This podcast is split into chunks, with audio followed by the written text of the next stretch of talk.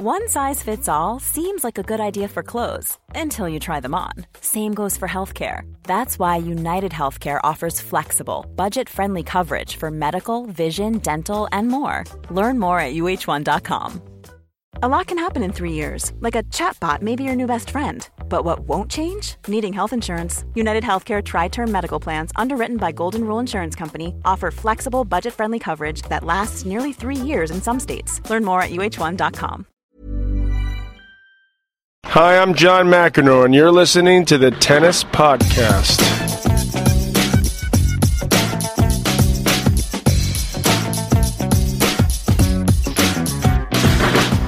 Well, hello, and welcome to the Tennis Podcast. This is not your average tennis podcast. This is an emergency tennis podcast just three days in to the Australian Open.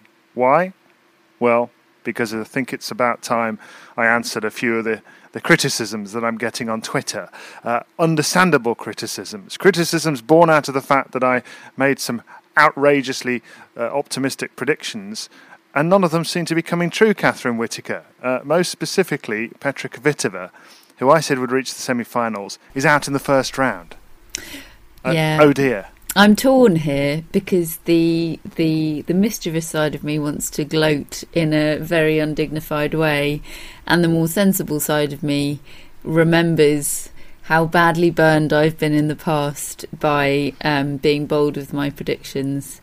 Um, and how What- chastened I have so recently felt in that situation. so maybe I'll just leave it to uh, to the listeners to draw their own conclusions. Re, Yeah. you're uh, you're slightly out there. I mean, to be fair, Juan Martin Del Potro is still in the tournament. I'll tell you what, he when- when- hasn't when he ins- went to he hasn't down- inspired confidence in us all. Certainly When- not when he went- you, I when he- but When he went to sit down yesterday, Catherine, I genuinely just thought about throwing my computer and iPad in the bin and not doing any more podcasts anymore. He he wasn't fulfilling his side of the deal, was he? When he when he came up to you last week and said, "David, I'm going to win this thing for you." He didn't mention, didn't- g- yeah, going a set down in the first round, did he? No, he didn't quite say it like that, but you know, I, I could I could just tell by his body language that that's what he what he intended to do. His whole goal of the tournament was to win win to prove me right. Well, he's still in, and uh, the draw, the way it shapes up now, who's who's he got next? Right, let's see. At the top of the draw there, we've got Rafael Nadal against this um, young Australian, Thanasi Kokkinakis, who uh, we were told by Mark Woodforde yesterday. He's from Adelaide, is Kokkinakis, and uh, and he said, "Watch out for this guy. Six feet five inches tall, massive serve, big forehand." He said he doesn't think he can beat him, but you know he might give him a bit of a run for his money. Yeah, the Australians are, are sitting a little bit prettier than they have been in previous years, with Kokkinakis and Nick Kyrgios coming through, aren't they? Yeah, yeah. They're, sudden, uh, they're he- he a suddenly making a bit of a breakthrough, which is, well, desperately needed for them, isn't it? Yeah, absolutely. Jack Sock is uh, a potential third round opponent for uh, Nadal. He's up against Gael Monfils. Monfils will obviously be the favourite there, won't he? Um, looking a little further down the draw, there's Del Potro. There he is. Go on, Juan Martin. He's up against Roberto Bautista Agut. Oh, oh, that he- sounds tough. That sounds like a banana skin. That does. Does it? No, no, it doesn't. But you know, Oh, you never know with old Juan Martin. Now that you've Oh, predicted him to on. win, everything's a banana skin. Oh no! I've put the I've put the the croc on him, haven't I? Benoit Paire against Nick Kyrgios is the, the man is the, the match to, to face Del Potro in the next round. So actually, it's not too bad a draw, is it? Um, Oh, But, d- know- ooh, two two up, up and comers. Benoit Ben Marpere is is further along his ascent than uh, Nick Kyrgios is, but that's not a fantastic draw, is it? I don't think. Well, no, that, yeah, yeah. well, I think it's all right. Hey, the Roger Rasheed impact has started. There's no question that Grigor Dimitrov would have lost from a set down yesterday in that heat if it wasn't for uh, Roger. I reckon. What do you think? Yeah, agreed. It was a performance of, of steel, wasn't it? Um, and sort of memories of. I know he was in a far worse position at Wimbledon in that fifth set, but what he was lacking there is what he he showed uh, yesterday. Um, so absolutely, as you said, the Roger Rasheed effect, and that's exactly what he's got him on board for. I'm sitting here. I've got the fan on. It's the most futile attempt to try to cool the place down uh, that that, could, that one could possibly have. So basically, I, I opened the window to let some air in, and it just made the room hotter. And then I turned the fan on, and it blew the air around, so it kind of chased me around the room. So really, it's uh, the, the temperatures here are just outrageous. I mean, it's 42 degrees yesterday, and I mean, Andy Murray was pretty outspoken about it. He he said, you know, I, I just don't. I think they've got to be very careful here because they don't want something bad to happen before they do something about it. Martina Navratilova said on Twitter she doesn't think they should be playing at the moment. Yesterday afternoon, and it's a tough one for the organisers, isn't it? Because they've, they they know they've got three more days of this, um, and if they if they bring the players off too quickly, how are they going to get the tournament finished?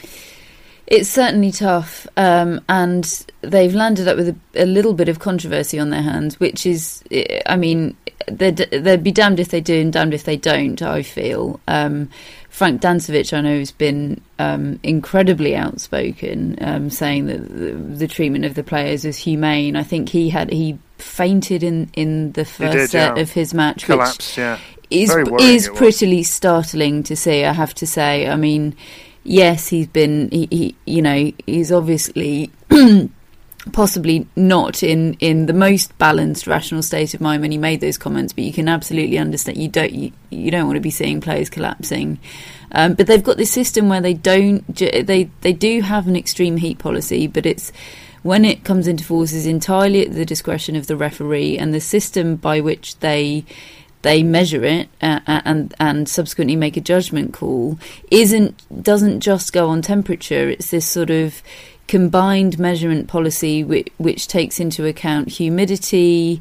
Um, yeah. Well, I think humidity is, is the main factor, um, which you know we all know that humid heat is a lot more unbearable than um, than than dry heat. But when it's 42 degrees, it's 42 degrees. It, you know, it, how much the humidity comes into it at that stage, I don't know.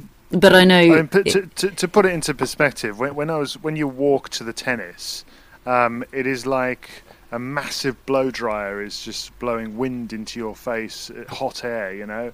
Um, I mean, you, you were here last year, you know what it's like. But I, I, don't, I, I don't remember anything where we've had four consecutive days of it. And then on Saturday, the temperatures are expected to drop in half. So there is a, a little bit of respite on the horizon. Um, Andy Murray yesterday did what he needed to do, got on and off the court in just over an hour. And um, I, I, kind of think that this weather is focusing his mind and making him think, look, there's no no time to mess about here. Just got to get off the court as quickly as possible. Yes, it was a very clinical Andy Murray, wasn't it? Um, perhaps uh, slightly less so in the third set, but but that's just how Andy Murray operates, isn't it? He he I think he was, you know, second match back from injury, he was playing around slightly more in, in the third set, taking his foot off the pedal. But he took the first two sets in 45 minutes, you know. maybe he was just sparing Go Soeda's blushes of it, I don't know. But I think he surprised himself with how well he performed and how dominant he was in that match. Yeah, uh, it was. Uh, it, he was impressive. He looked back to me. Uh, he looked very panther-like in his movement, mm. and and he was he was just hitting the ball with great authority and and and venom, and, and it was it was good to see. I, I think he. I'd be very surprised. I mean, he's in a great section of the draw now because John Isner's pulled out, uh, injured. Um, which is another player that I seem to remember mm-hmm. I bigged up. I'm glad. I'm glad you, he uh, he he popped up in conversation. I was wondering oh, if I'd have to shoehorn count. a John Isner reference in to remind everyone of. Uh... No, no, no. You can't have that as a, as a, as a stick to beat me with. He, he got injured. He'd, he'd have won the tournament. If. But he does get injured. I mean, you know, getting injured is is a, a injury proneness is a huge factor in the success of a tennis player. It's, it's one of the main contributing factors to Roger Federer's enormous success over the past decade. He's he's the least injury prone player on the tour. Okay, you're not going to let me get away with this, are Ab- you? Absolutely not. okay, well, um, some of my hopes are still alive, and I still believe uh, in my predictions. So we'll see how they unfold. Uh, that were those were the first couple of days of the tournament. Day three will start fairly soon, and this was an emergency tennis podcast on behalf of David Law, who holds his hand up and he got it wrong. Speak to you soon.